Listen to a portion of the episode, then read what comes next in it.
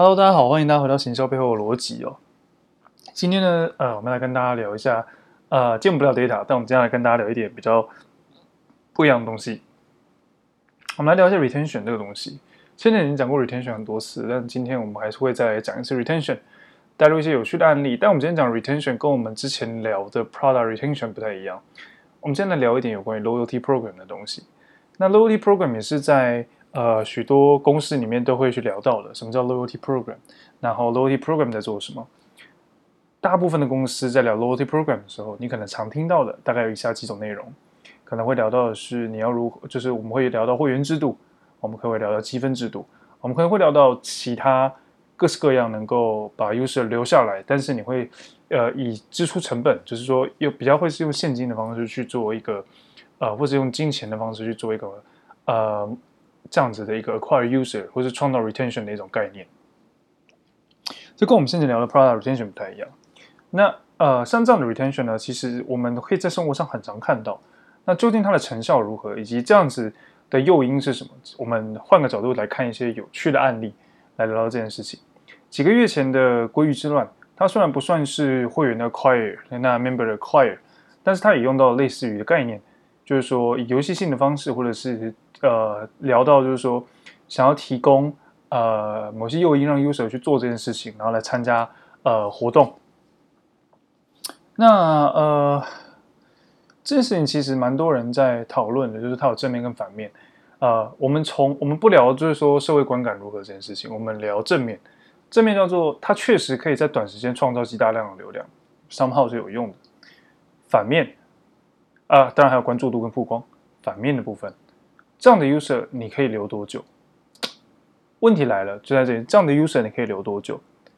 那举例来说，你去吃了他的寿司，那你是因为要吃鲑鱼去，还是是想要吃免费的鲑鱼？很多时候，其实我们人会有一些 social intent 是不太不一样的。那就像是你本来目的为这样，但是你可能会因为价格更低而觉得这是一个难得的机会。站在这种机会成本的角度去说服自己去做这些事情，这是很常见的事情。所以我们也会遇到一样的问题是：这样的 user 我可以留存多久？我到底本来的目的是什么？我们再来看看其他呃有趣的角度，我们来聊这件事情。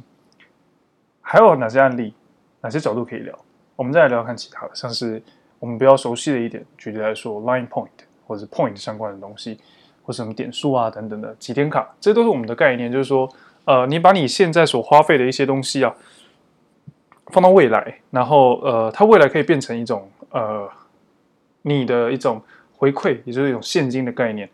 那你在未来未来的你，只要想要再试去购买这东西的时候，你可以去使用你这一次消费所赢所得到的回馈。那这样的情况呢，对于呃厂商来讲，对于这些平台服务商来讲，就是说。他们用这种方式去把你 acquire 下来，那他在这边呢，跟前面的例子比较不一样的事情是，前面的例子并没有留下任何的足迹，而这个是有留下一点就是足迹在那边的。你有一些东西已经就是得到了，那但是被掌握在其他平台手上，或者说被掌握在某个平台手上。那因为你有好像得到了些什么，所以你自己会开始考量，就是说我是不是应该要再回去使用它。那这种方式，其实在呃网络平台上面的购物啊等等，其实蛮常见的啦。对，那这种点数卡片啊、消费啊等等的，其实它都是属于一种激励形式。但是这样的激励呢，自然也会有疲乏。所以我们最后都会听到，常听到有人去聊一些什么 lifetime value 这种东西。那如果说这种激励可以无限无限循环，那自然呃它的 lifetime value 应该是 internal 的，就是无限的。那另还有另外一个原因，是因为公司所观测的数值 lifetime value 这件事情，它有时候会有个时间 time frame，它会有个时间限制在那里，那或者是一个 time frame 在那边的，因为是 time frame 比较合理。对，那这个 time frame 在那里的情况之下，你不太可能让这个金额无限累积，因为无限累积对你来讲本身呃是不可衡量的。那公司会有公司的压力，所以公司一定会有 time frame 在那里，somehow 一个 season，somehow 半年，somehow 一年，那这是另外一种情境。那总的来说呢，我们就回头去想一下这件事情，这跟我们以前所聊过的 product retention sorry 不太一样，呃，但是都会遇到一个问题是，当当这个东西不见了，当这个内容不见了，当呃你的优惠跟诱因不见的时候，你该如何去面对？你该如何去应对你的消费者流失这件事情？那也因此呢，所以其实，在很多的呃国外的一些书籍上，或者是一些知名的分析平台上，他会建议你开始就去关注你不同 user、不同 cohort、不同族群所产生的 retention。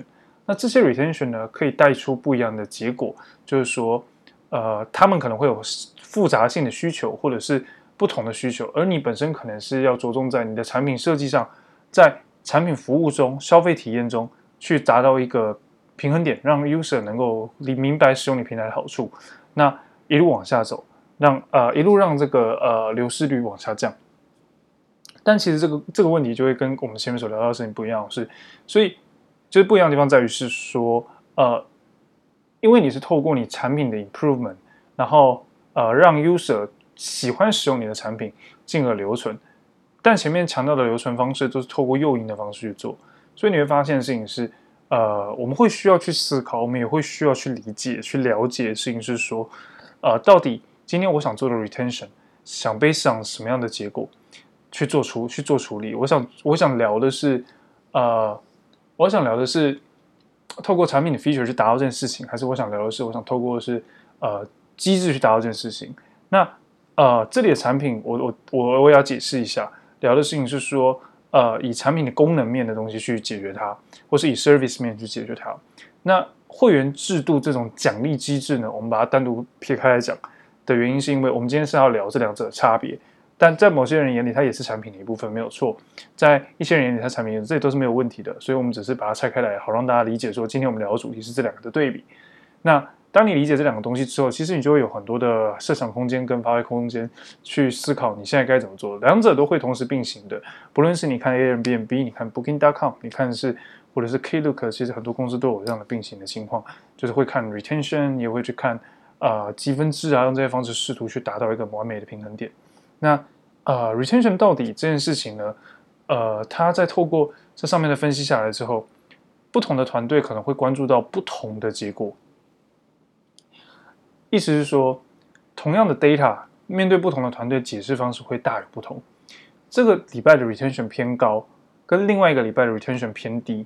那我们拿高跟低交给一个叫 marketing team，一个叫做 product team 来看这件事情，这些故事会得到不一样的结果。一个会说，呃，一个可能是从会员制度的角度去看，说，哎，我这礼拜的会员制，我这个这个 retention 里面的上升跟下降，啊、其中我看到的是，啊、把有参与会员的人的表现这件事情啊，的会员的人啊，有玩某玩某个制度的人啊，归类成一个群体群体，然后他的设的这个 retention 可能会上升下降，所以导致这样的结果。那在 product team 这边，可能就是会用的方式也是一样，是说。把某个 member 的人圈起来，然后看他的结果。但是这里有的地方可能会不同，他会得到不同的结论，是说，哎，这些圈起来的人采过哪一些功能，所以产生了什么样的结果？所以大家有可能看到不一样的东西。但其实不要忘记，是你的母体都是同一群人。所以其实我们在解释这件事情的时候，我们还是需要从不同的维度来把这两个事情结合起来去看。但重点是我们是理解 user 大概走过哪些路径跟途径，我们透过这个路径跟这个途径去理解说，呃，user 当时。他在消费的体验之中，他到底完完整整的体验过哪些东西？那这些东西的组合哦，对于我们来讲，可能就是一个完整的一个 pattern。我们会用这个 pattern 去把它放大，或者是把它缩小，来啊、让更多的使用者体验到，或者让少一点使用者体验到，来提高我们在我们的营收上的一些成长，或者 CVR 上的成长。那 retention 呢，其实是一个蛮大的议题嘛。那我们今天呢，又再次跟大家聊到了一些比较有趣的案例。那如果你对于 retention 来讲，你真的还是很有兴趣，然后你觉得还想做的更多，那呃也不要忘记是这个呃，其实其实现在想要背后的逻辑啦。其实呃这边呢也开始出电子书，我们也有在出电子书了。那跟这个就是 CFM 的电子书。那这一集呢呃也会跟大家就是聊到这件事情，也是因为我们近期有出电子书了。那电子书的内容呢，如果大家有兴趣的话，可以到我们的粉专上去看。想要背后的逻辑，我们的 IG 上面的也都会有。那最后也提醒大家，就是说。